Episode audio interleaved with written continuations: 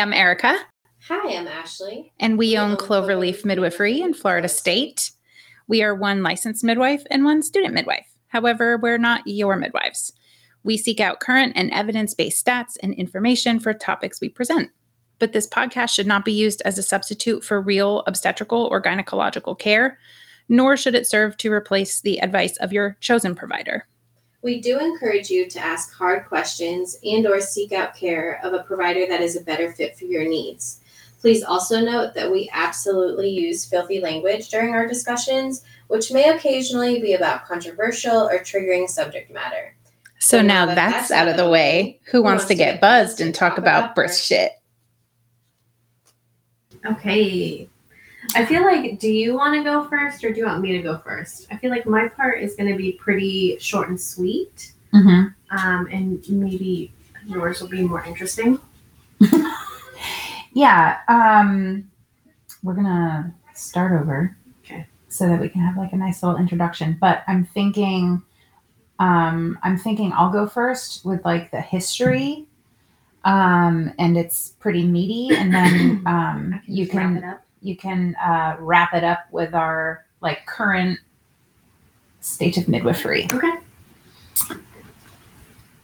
Hi, Hi, I'm Erica. I'm Ashley, and we are midwives with no wives. You're supposed to say it, you loser, leaving me hanging.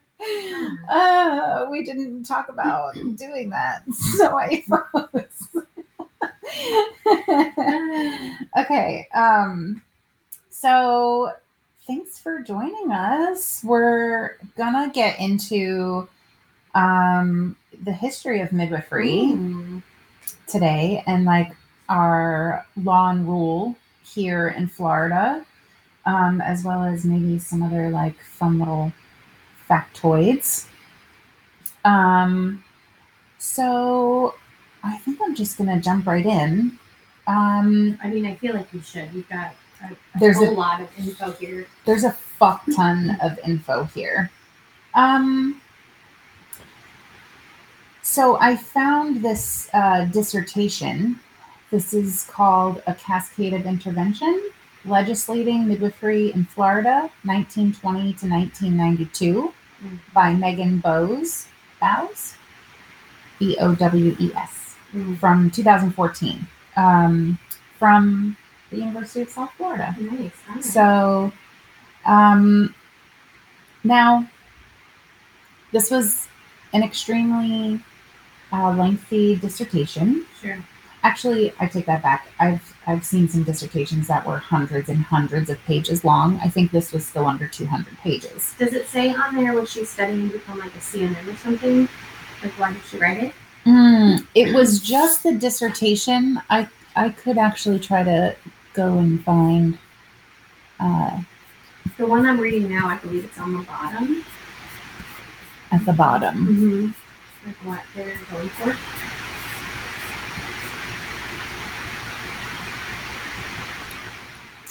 uh, just says um, that Megan Bowes is from Port St. Lucie and received uh, her bachelor's degree in history. Um, oh, University of Central Florida. Excuse me. Um, but I actually believe it was USF's uh, logo was at the top.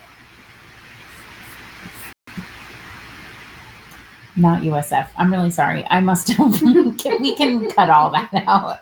Uh, this was from Florida State University College of Arts and Sciences.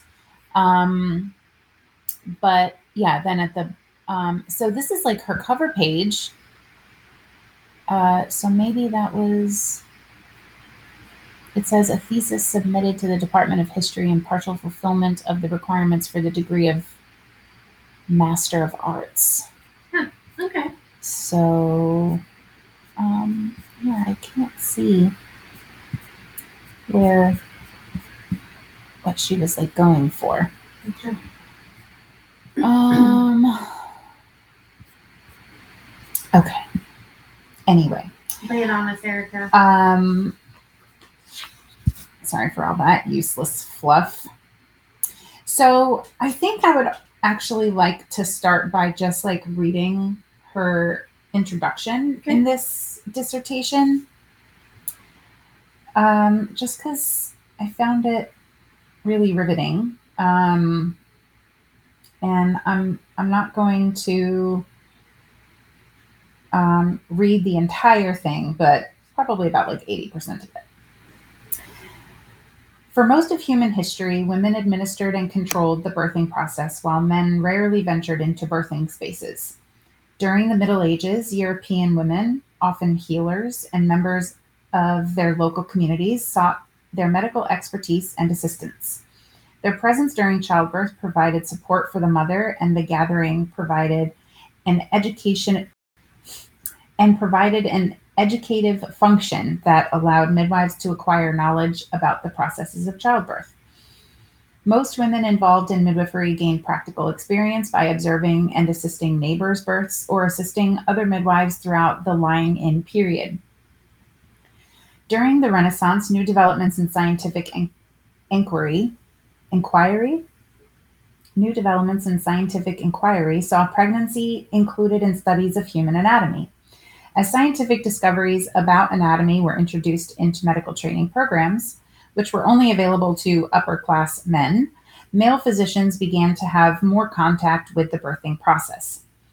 As medical schools and training programs were established throughout continental Europe during the 15th and 16th centuries, midwives came under control of the church and were affected by the Inquisition in some parts of Europe. For the English church, the focus on controlling midwifery stemmed from two concerns baptism and potential witchcraft practices. Particularly in cases where infants might not survive, bishops wanted to ensure that midwives were properly instructed to perform baptisms on infants when priests were unavailable. If there were any chance that midwives might be using witchcraft and magic while assisting in a delivery, the church wanted to keep a watchful eye on them. Church rules required midwives to take an oath, swearing, quote, to be diligent and faithful and ready to help every woman laboring with child, as well as the poor as the rich, and in time of necessity, not to forsake the poor woman to go to the rich. Once they took the oath, midwives were legally able to practice their craft, craft, but they could not use uh, traditional herbs and oils. Although midwives were unable to attend medical schools in Europe, that did not mean that they were not qualified to assist births. As the population began to grow, concerns about infant mortality rates and the skills of birth attendants caused many European countries to develop midwifery courses in an attempt to improve their skills. In Paris during the 16th century, authorities passed a statute regulating midwifery. As a result, midwife applicants had to pass an examination and provide a character witness. Similar statutes began to appear in other countries, and professional midwifery sped, spread rapidly through continental Europe. Male physicians and surgeons only wanted to control midwives, not displace them. The introduction of obstetrical force- forceps by uh, Peter Chamberlen in the early 17th century greatly influenced the role played by males in the delivery of babies. Initially kept a secret for more than a century, forceps allowed surgeons and male midwives to swiftly deliver the fetus during a difficult delivery, which in turn saved both the lives of the mother and infant. According to historians Richard and Dorothy Wertz, the transition from female attended deliveries to the inclusion of male physicians was a turning point in early American medicine. Women in the British colonies of North America during the 18th century typically relied on female midwives during labor. Female relatives and friends provided emotional support during and after the birthing process in what the Wertzes call social, social childbirth. In Lying In, A History of Childbirth in America, the Wertzes examine the social relationships between women and their midwives, the, prof- the professionalization of medicine, and the shift from female controlled experience to a male controlled one. The representation of much of the experiences of childbirth in early America was romanticized, and, quote, birth, birth continued to be a fundamental occasion for the expression of care and love among women. Although birth was a social gathering, it was not always a calm and joyful experience. The Wertzes and other scholars have noted this distorted view of childbirth in early America. It is misleading to view childbirth as a jubilant occasion because many women feared delivery because of the very real possibilities of death or serious injury. And that fear played a role in changing traditional birthing methods. Excuse me. By the mid 18th century, the medical training developed in Great Britain influenced a growing number of American men. Men who went to England for medical training came back and, quote, well to do families, uh, especially the urban elite, soon came to believe that physicians provided better care than was possible with female midwives, and thus offered the best hope for a successful birth. Male midwives had already been practicing in England during the previous century and were becoming more acceptable to members of upper class society. In the United States during the mid 19th century, scientific attitudes towards women attempted to address the quote, woman problem, as societal norms implied that the advancement of women's education was harmful to their health and they were no longer competent to make medical decisions. Historian Judith Walzer Leavitt explains that although there was a gradual shift toward physician assisted births in the mid 19th century, that does not mean it was a safer alternative. Medical education in obstetrics began to expand in the 19th century, and the use of forceps and drugs promised women a safer and less painful birth experience. However, physicians continued to intervene in the birthing process. Leavitt notes that similar maternal mortality rates for midwives and physician attendant births indicated that physicians, with all their expertise and intervention techniques, did not, as they had promised, enhance the safety of the birth experience. Mm-hmm. During the 20th century, anti midwife campaigns appeared throughout the United States, labeling midwives as ignorant and claiming that their techniques were unsanitary. Epidemiologist Judith Rooks notes that two titans of 20th century obstetrics, Dr. Joseph DeLee Mm-hmm. and Dr. J. Whitridge Williams, spurred the midwife debate, which lasted from 1910 until 1935. Williams participated in the American Association for the Study and Prevention of Infant Mortality, 1910, to determine the standards of obstetrics in the United States. As a professor of obstetrics at Johns Hopkins University, Williams mailed a questionnaire to every four year medical school in the United States and Canada to gather data on midwifery. After analyzing the completed and returned questionnaires, he concluded that most medical school professors lacked training in obstetrics. Dr. DeLee, head of obstetrics at Northwestern University and author of a widely used obstetrics textbook, argued childbirth is a pathologic process from which, quote, only a small minority of women escape damage. Oh my god. Rooks argued that the existence of midwives seemed to insult obst- obstetricians in America, noting that Williams believed that if an uneducated woman of the lowest classes may practice obstetrics, is instructed by doctors and licensed by the state, it certainly must require little knowledge and skill. Surely it cannot belong to the science and art of medicine. This guy's a real dick. They're both real dicks. It is within this competing view of what cons- of what constitutes medicine that obs- obstetricians such as Williams and DeLee became involved in the campaign to eliminate midwifery.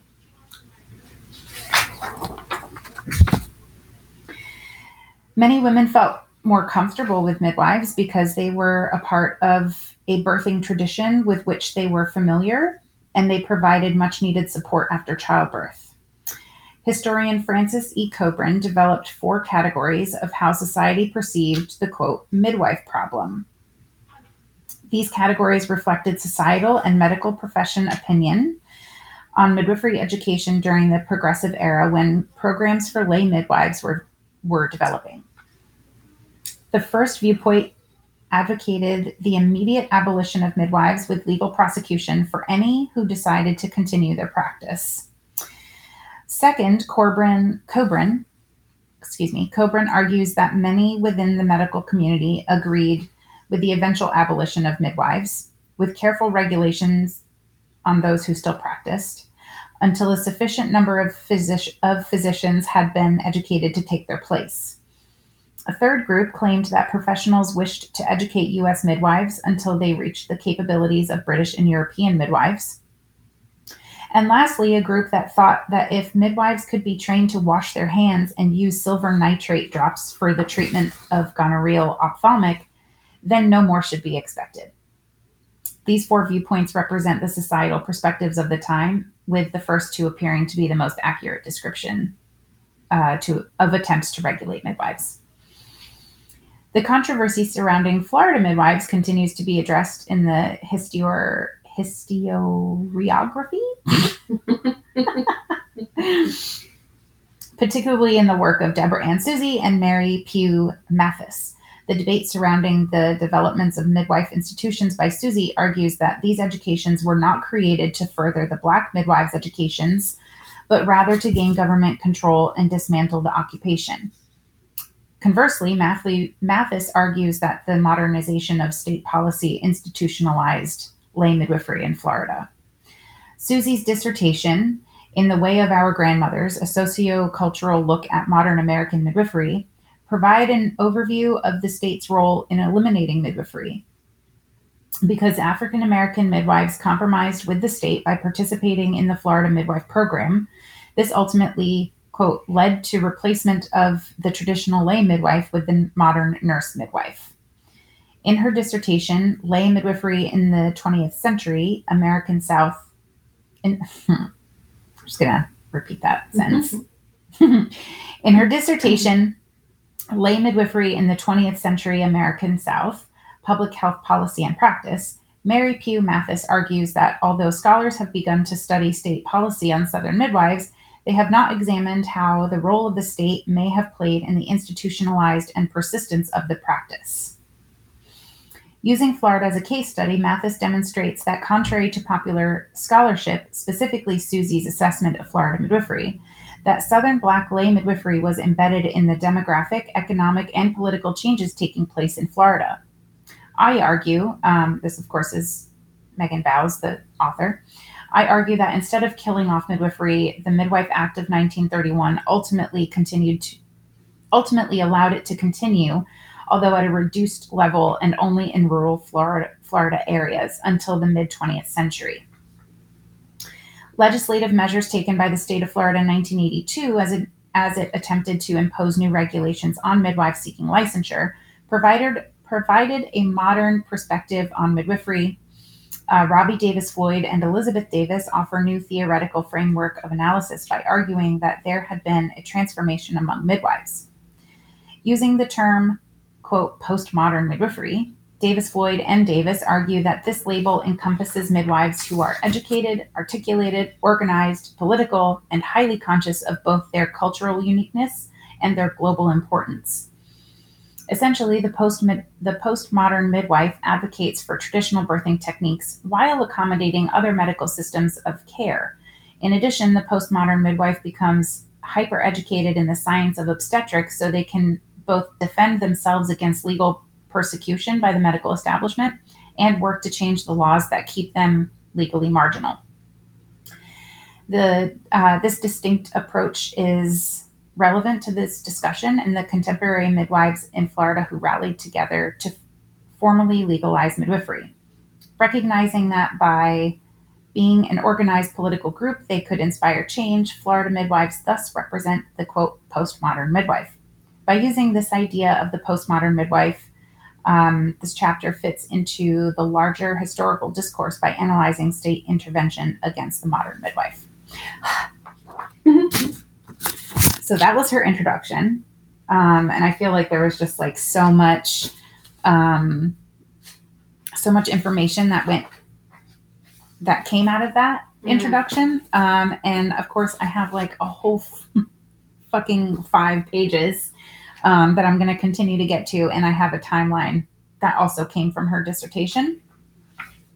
So um, while I attempted to not completely like plagiarize her entire paper, um, uh, a, a, lot of it is directly like quoted mm. um, from from her dissertation.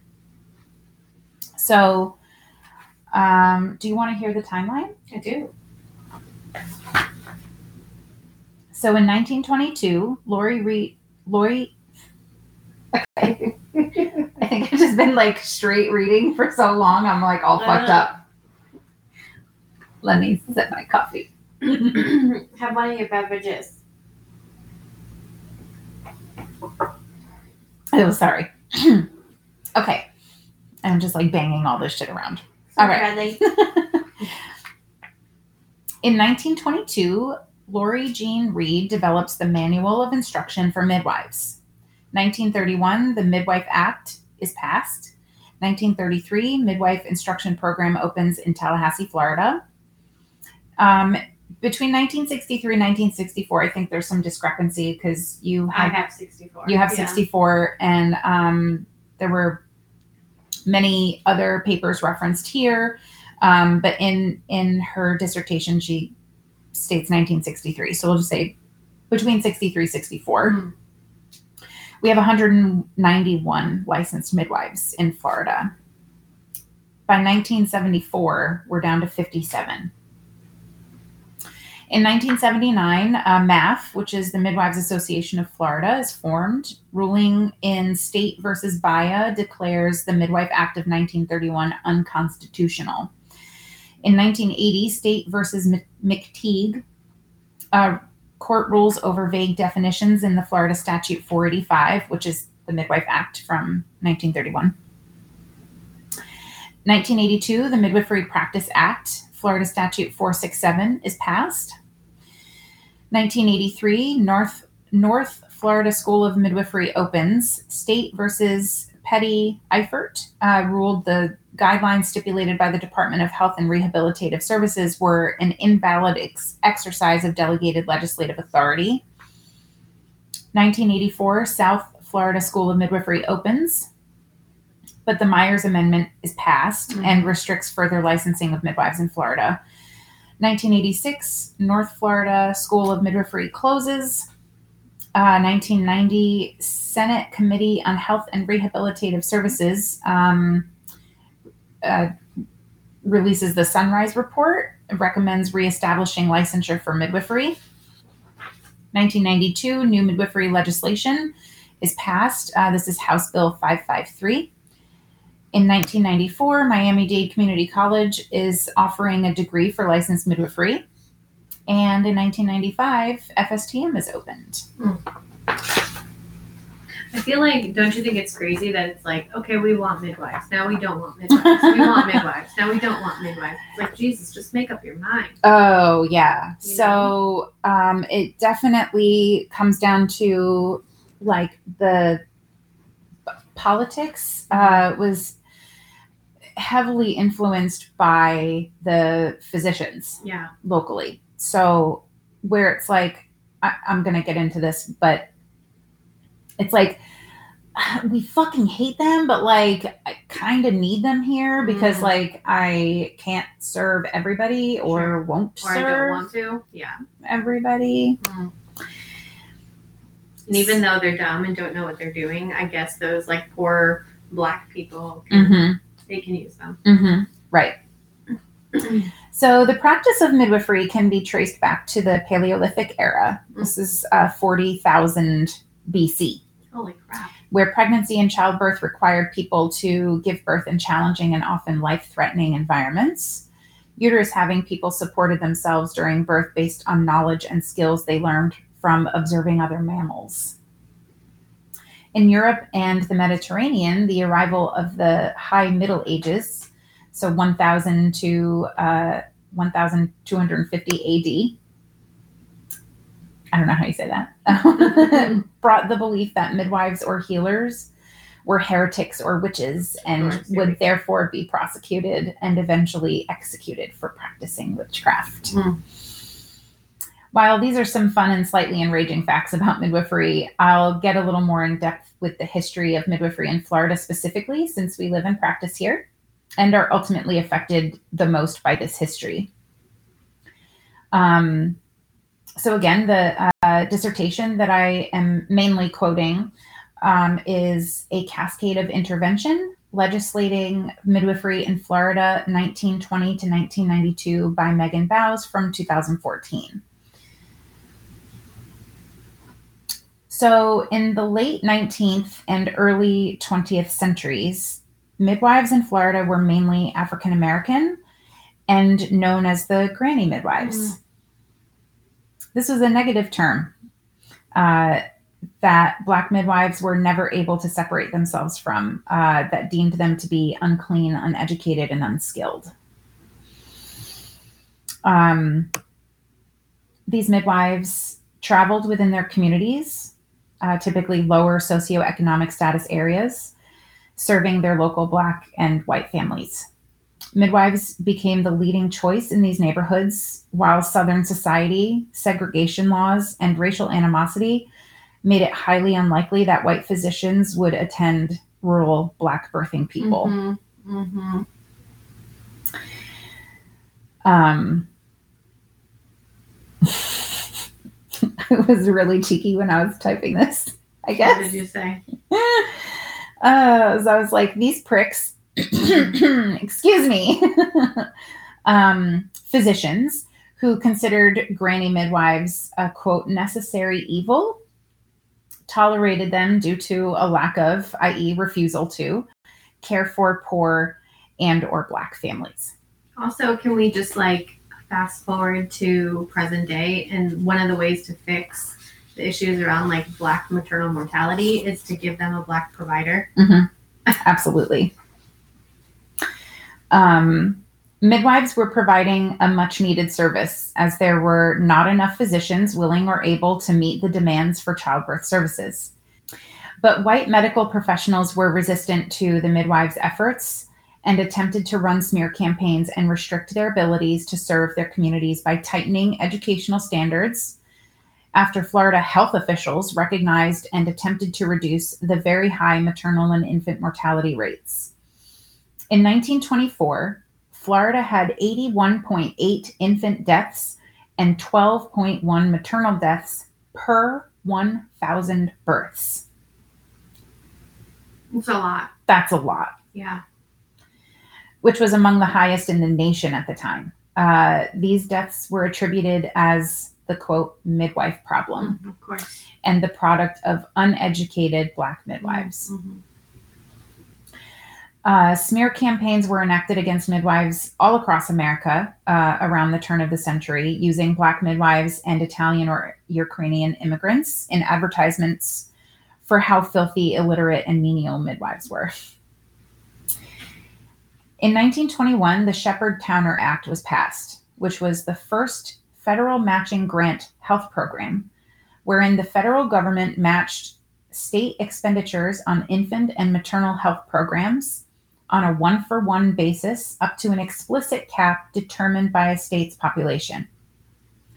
10 years before the passing of the Sheppard Towner Act, Dr. C.E. Terry, the municipal health officer in Jacksonville, had conveyed a deep contempt for granny midwives, blaming the high stillbirth rates on them, though he was quoted using awful expletives to describe these treasured community members.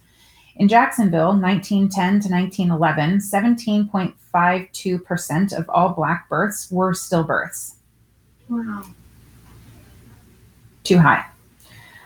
Compared to 7.49% of white births. At that time, physicians attended, attended 48.3% of births, whereas midwives attended 51.7%.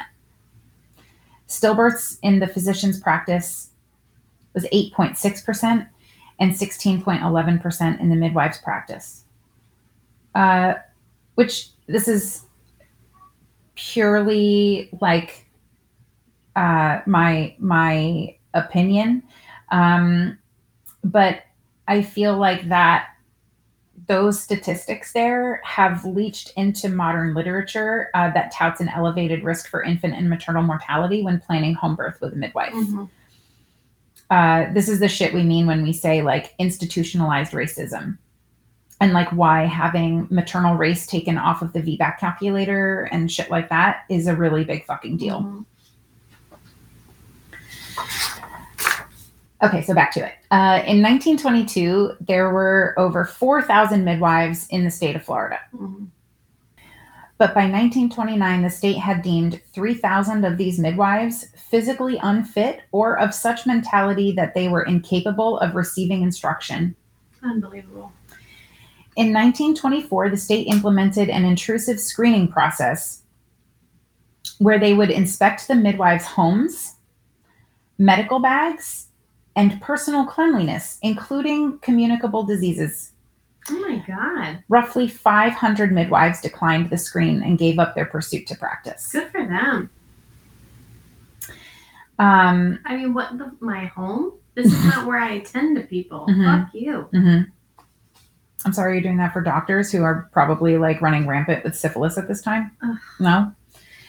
Um, in 1927, Florida began regulating midwives in that if you were not registered as a midwife with the state, you could not call yourself a midwife nor practice under the scope of midwifery.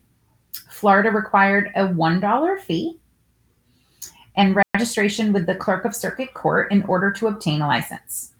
Registrants were mandated to release demographic and biographical information, undergo syphilis and various venereal disease screenings. Additionally, midwives couldn't accept a patient into care until the patient was thoroughly screened by a physician. This ensured that the midwives were being monitored closely by the state's government. Uh, with continued efforts to improve mortality rates, Florida passed the Midwife Practice Act of 1931 to control and license midwives for the protection of mothers at childbirth. Also, they're testing these midwives for syphilis. Like, do they know how that spread? Don't understand why. Yeah, I. Um, applicants must be literate, fill out, submit a birth certificate, and demonstrate cleanliness in pub in public and their own homes. Participate in at least 15 cases of labor and delivery, as well as care for 15 mothers and infants during the lying in period while under supervision. However, this act also restricted midwives from utilizing instruments to assist in deliveries and forced midwives to the standby uh, or to stand by for a physician uh, during complicated deliveries such as non-cephalic presentations. The Midwife Practice Act also began to control the appearance of midwives, forbidding traditional or personal garb or garments worn during patient care, as this was seen as unsanitary, and forcing midwives into white medical uniforms. The new Florida midwives were required to carry a, a black leather medical bag. Uh, they had a little tag Mhm. on it that listed the contents. And it was only to contain soap, Lysol, blunt scissors, and other instruments that needed to be kept clean at all times. Um, the manual for midwives was being widely used in training the new and existing midwives throughout Florida, many of whom were barely literate. It's debatable whether the manual and trainings were truly beneficial to these midwives or whether it could be seen as colonizing the Mhm. remaining Florida midwifery community. I I feel as though the the author of this dissertation was truly trying to like lean towards the positive um you know kind of arguing that it was this was like a healthy move um but i definitely don't look at it like that No. I, I truly feel like, I mean, because it's a white woman who is teaching a class of black midwives. Um, How- probably have a a ton more experience than they do. mhm, um, and trust within their own communities. Now, this the person um, who I, I didn't really super get into her. I'm not even sure if I like mentioned her in here because it was just so much. Um, Julie Graves or something like that. She she did attempt to really connect um, with these midwives Mhm. um, and learn about like their uh, culture and traditions and stuff like that, and and kept record of these tr- traditions. But then also was like, this is the reason why all of these babies are dying. So it's it it it really didn't have like a great vibe, you know. I'm gonna learn about them so I can shit on them. I yeah. Um like who are you bringing this information back to it's you know um so anyway um I, I definitely look at it as more of like a colonizing movement through midwifery uh, however, from 1924 to 1940, Florida saw a drastic decline in maternal and infant mortality rates of 46.2% and 34.4%, respectively. The Midwife Practice Act of 1931 remained unmodified until 1982. Jesus. Um, by 1963, 1964, remember there were only 191 midwives that were licensed in Florida, of which only 57 remained licensed a decade later. However, the movement of the counterculture in the 70s brought back a desire to seek a normal and natural pregnancy and childbirth, leading people back to midwives. The Midwife Practice Act of 1982, Florida Statute 467, stressed safe education and licensing requirements, as well as the recognition of the quote need for parents' freedom in choice of the manner of cost and setting for their births. The 1982 revision also defined safe practices as quote normal labor and childbirth means the physiological process of a healthy person giving birth to a healthy baby and expelling an intact placenta without injury, complication, or undue strain. So, um, going back to our timeline, if, and then I can fucking find it. Um, okay, so 1984. Um, sorry. So in 1984, uh, the the Myers Amendment is passed um, and was basically meant to actively fucking demolish midwifery as we know it. Uh, it stipulated that only midwives then already licensed or currently enrolled in one of the two midwifery schools in Florida would still be able to practice legally and that the Department of Health and Rehabilitative Services would no longer issue midwifery licenses. Um, so, meaning the classes of midwifery students currently enrolled in either of the two Florida schools would be the last classes to be able to legally obtain a midwifery education and opportunity for licensure. Um, and then in 1992, I'm sorry. Did it, mm-hmm. did you look into like who was Myers? Why was it called Myers? Like the Myers Amendment. oh, Like, did someone have just like a hair up their ass and they were like, well, we're done with midwives? Like the 60s and 70s come along and we're doing like peace, love, let's have babies. And then someone else came along and was like, I think this is terrible, or got lobbied by. So there's a whole bunch of information that kind of precedes all of that. Mm. But when MAF uh, MAF had formed Mhm. and they were starting to do all of this lobbying Mm. uh, to redefine everything, it gave the opportunity to come in and add this shit.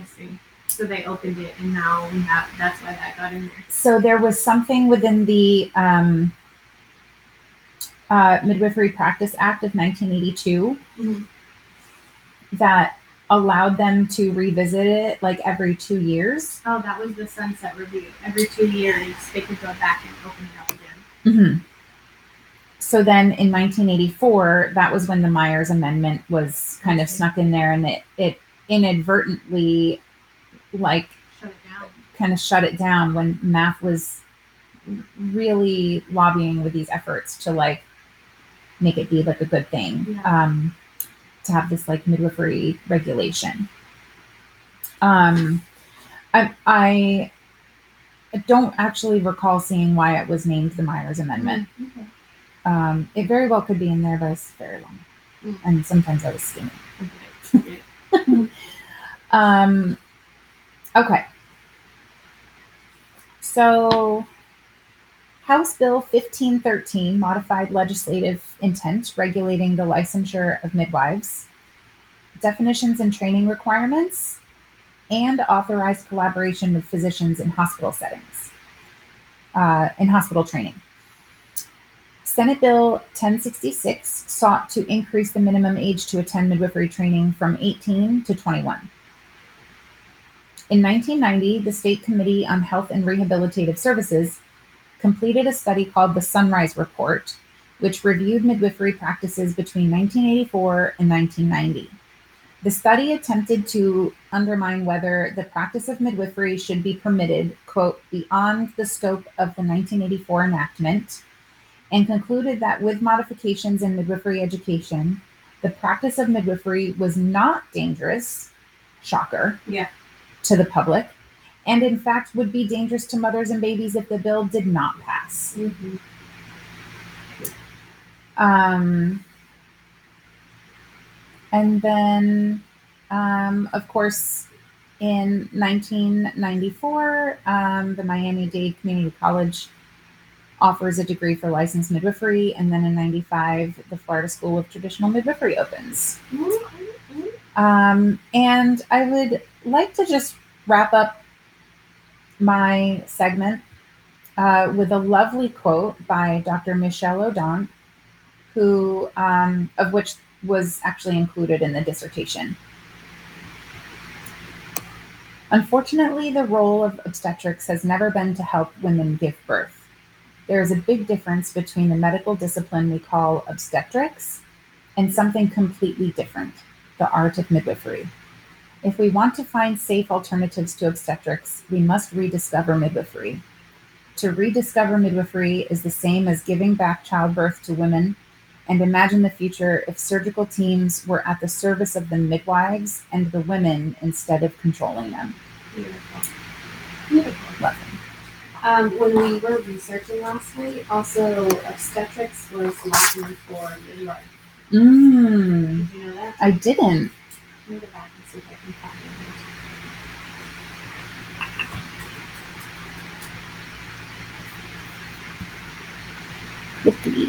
find it. Okay, so obstetrics, the way that it is in Latin is O B S T E T R I X, and it means a midwife. Wow. And they changed it to obstetrics because they didn't want to call men midwives. Hmm. Or midwives, or however Mhm. you say that. But I digress. So I'm going to do. Actually, I did have one more question for you. Please. When you were doing the information about the statistics for stillborns, um, did they end up like circling back and saying like this is actually the problem?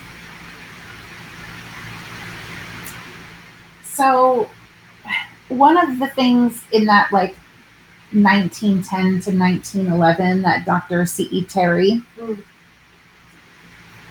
He he was utilizing statistics kind of inappropriately was the way that I interpreted um, that. In that he was either um, like utilizing statistics within his practice Mm. um, or whatever, but it, it seemed to be that it was not like well done Gotcha. research or true Yeah. true statistics. Like he was playing with the data to just make it say. Yeah. Um, while the the maternity and infant mortality rates were very high in Florida, um, it also I so I feel like while he was it it seemed like he was like skewing that data, but Mhm. also like it leads me to believe white male obstetricians were refusing to attend black births Yeah. um, it was forcing the community midwives to care for people who were not Yeah, uh, in a good who were not appropriate for midwifery care Mhm. Because they were not actually low risk and as we know you know without getting too deep is that like in the black community and indigenous and you know people of color in general they are at a higher risk Mhm. for high blood pressure gestational diabetes Yeah. that preeclampsia which is a high blood pressure disorder um, you know all of those things um, that can make somebody high risk um, and of course, I while they were monitoring blood pressure, they were not monitoring for like gestational diabetes. So it's very possible that like some of these things were just going missed. Mhm. And of course, they didn't have cesareans available at home. Yeah. So, Yeah. you know, um, I, I think it was possibly true that the numbers, you know, Were that high. were were that high, but for reasons But that's not the whole truth. right because they had to be they had to be there caring for these people who were not appropriate and you know um of course like those are the reasons why people die in childbirth right Yeah. Yeah. babies that are too large babies that can't fit Mhm. uh, through the pelvis um, you know maternal seizure or stroke or blood pressure Right. issues or hemorrhage um, so of course like if they're having to care for these people because a white obstetrician is going to refuse to Yeah. care for them what other choice do they have Yeah. I mean, that's like a double win to force them into those situations and then turn around and be like, and you're actually terrible at what you do. It's like, fuck off. yes Oh, absolutely Erica, that was lovely. No surprise. thank you Yes. Um, so she got to do history, which is a little more fun. I'm going to do like our current laws and regulations, which for the people who are listening, um, I feel like this is really useful information in that because there is kind of this idea that we are just like a bunch of hippies who come around and like, you know, I don't know, like bang drums around you while you give birth. It's not actually true. Um, so Erica did a really good job with the timeline. Um, a few things that I put on mine were just kind of how it was like they allowed us to be midwives, then they took it away. They allowed us to be midwives and then took it away. Yeah. Um, and so for me, I have 1992 licensure reopened. Um, and so that's when they started letting us do this work again, at least for like a more current timeline for us. And then in 2006, they finally legalized home birth after cesareans in the state of Florida, Mhm. which, uh, you know, that seems like so recent. It's kind of hard to believe that it took all that time yeah absolutely um, to happen. So I thought I would go over some of the requirements in the state of Florida for us to be midwives. Um, so to get licensure, obviously there are some like different prerequisites in terms of like English, math, etc. Um, we have three years minimum of course study in clinical training. The clinical training has to include um, 25 intrapartum observes. So we have to make sure that we're seeing how midwives counsel their clients um, for all different things that come up, and then um, after birth as well. We need to complete 50 birth managements. Um, all of this is, of course, um, under the observation of our preceptor, and then also 50 newborn exams. And then I feel like maybe this is different from when you got licensed, but it says we require five sutures to be performed. I do believe that number is different. Um, I think we had something like along the lines of four. Mm, So I don't think it's too different, but um, it is it is crazy to even think that it's gone up because we just We never just do that. Mm-mm. Yeah. Um, and so hopefully that gives you like a little bit of confidence in that even if you're newly licensed, like we've been through um, a lot of different scenarios. We've seen a lot of things. We've watched a lot of women give birth. We look at newborns to see like what's normal, what's not normal before we even get licensed. Um, but I went on to say that um, we also have to carry malpractice insurance. I think some people don't Mhm. realize that. Um, in the event that anything does go awry and we are at fault. Um, to piggyback that, we are autonomous providers. We're able to prescribe or administer medication as indicated or needed. Um, so, unlike even certified nurse midwives who need an obstetrician to sign off on these things, we do not. Uh, we carry medical equipment and medications to every birth. So also, if you've never asked or seen, like we do actually bring equipment with us um, to resuscitate newborns, um, to administer medication if necessary, and those things, um, our ability to administer those things are in our law rule.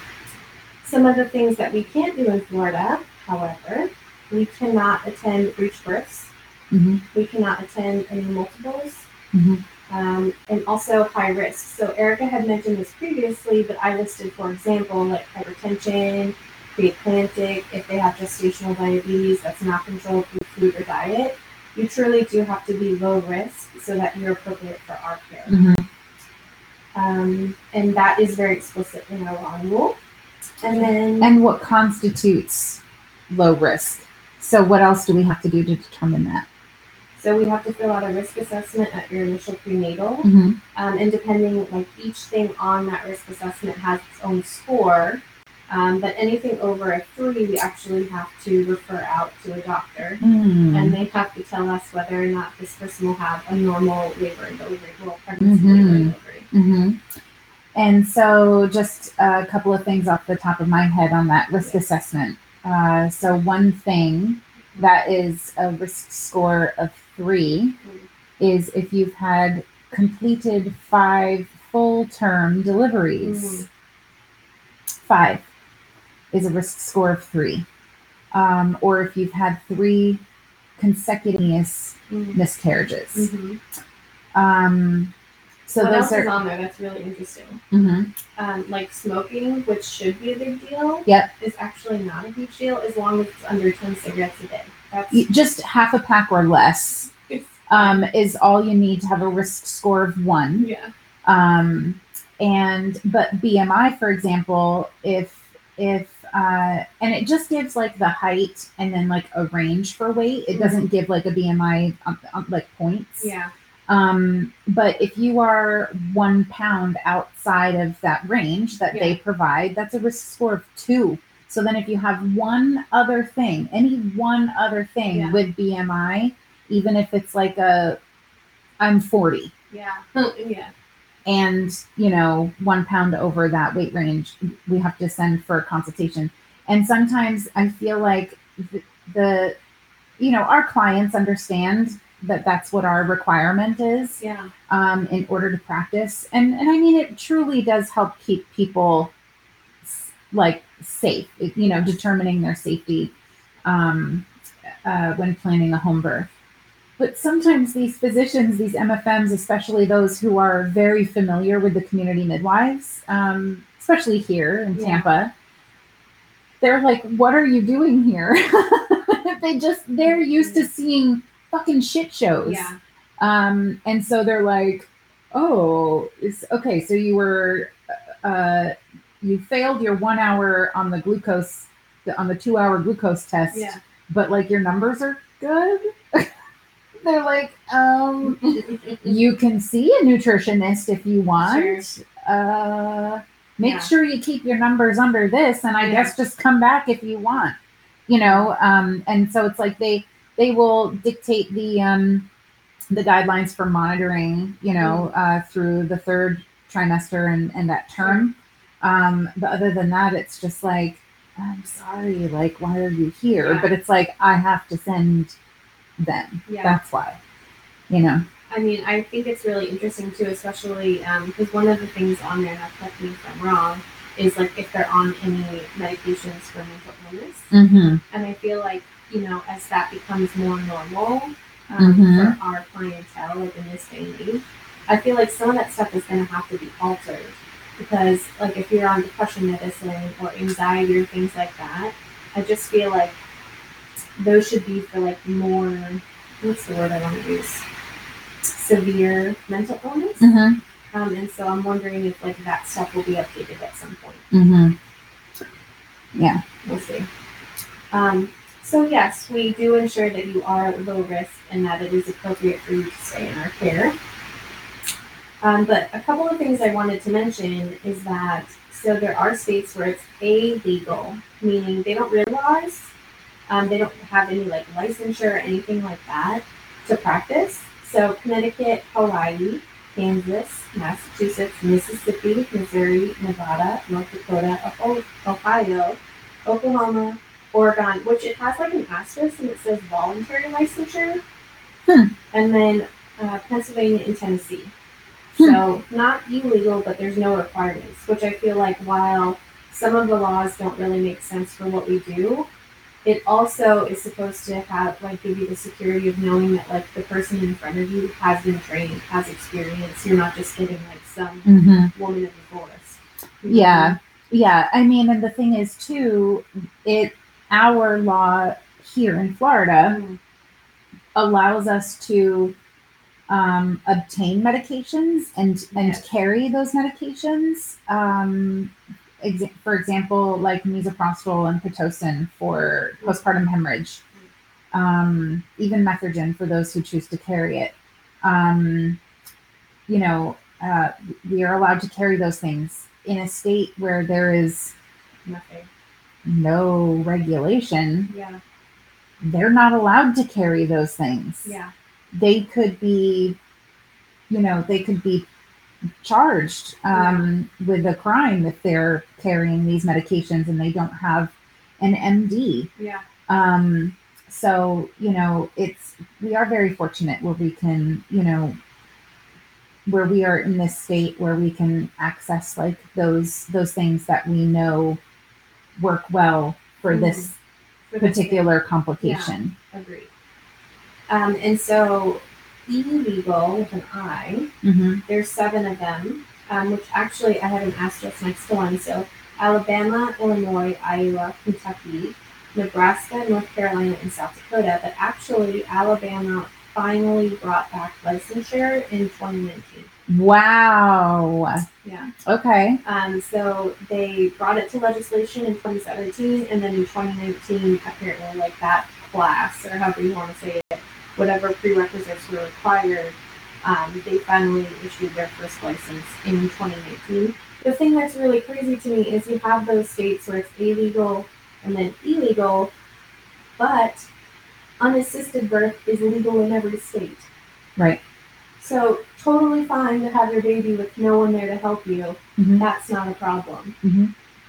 Um, and then to like wrap that portion up, if there is, um, so for example, in the state of Florida, if you're practicing without a license, if your license is suspended, if you're a student midwife, it's actually a third degree felony. So on the flip side, there's also um, not just fines, but it's there's criminal charges brought against you if you are practicing without a license. Mm. Yeah. You know, so I feel like I think it's good because it gives us some kind of guideline. Um, while I do wish we could go in and like update some of our laws and regulations and things like that, um, at least the community can feel confident that they are getting well-educated midwives who, for the most part, are practicing within a certain scope. What's really cool is that the state of Florida has the strictest standards for licensure Yeah. in the nation. So even people like who have been practicing for 25 years Yeah. in another state, Mm.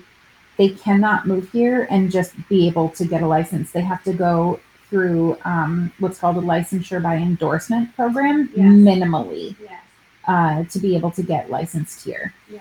Um, so, you know, they, and, and I, it, that's the thing with our law and rule, right? We've seen this in the history that when they open it up, It could It'll- go the other way. it could go the other way. Yeah. Um, and so it's like, are there some things that I think are bullshit? Absolutely. Um, but at this point, um, it does seem as though midwives and MFMs, at least in right. this area, Yeah. uh, cannot speak to other areas. Um, many of the midwives here practice. Pretty pretty safely Mhm. and and within the scope of our law Yeah. um and uh, have decent relationships with the mfm providers in this area where you know um, or even um, other normal obs Mhm. um, who are not mfms um, you know, like I have a couple that I can like directly call their cell phone and be like, hey, Yeah. here's report on this person. This is why we're coming. And they have developed such great relationships with me over the years. They know that I'm gonna do my very best to not Mm, transfer a shit show. of course. Um, you know, they they feel confident that I'm practicing safely. yeah. Um, and in a way that is appropriate for midwifery and like, okay, we're no longer low risk. We're going to Right. see a physician now Right. Yeah. um, that's that's the whole point of collaborative care too is that you have midwives um, or like nurse practitioners who are taking care of the bulk of people who are just maintaining normalcy Mm, are low risk mhm. right um, and then you have physicians for when you need elevated care Yeah. I do wish though, because I feel like for us, there's always that like interest and respect for um, the things that uh, obstetricians do. I wish that it was almost like, hey, could we like see what you guys do in a normal situation?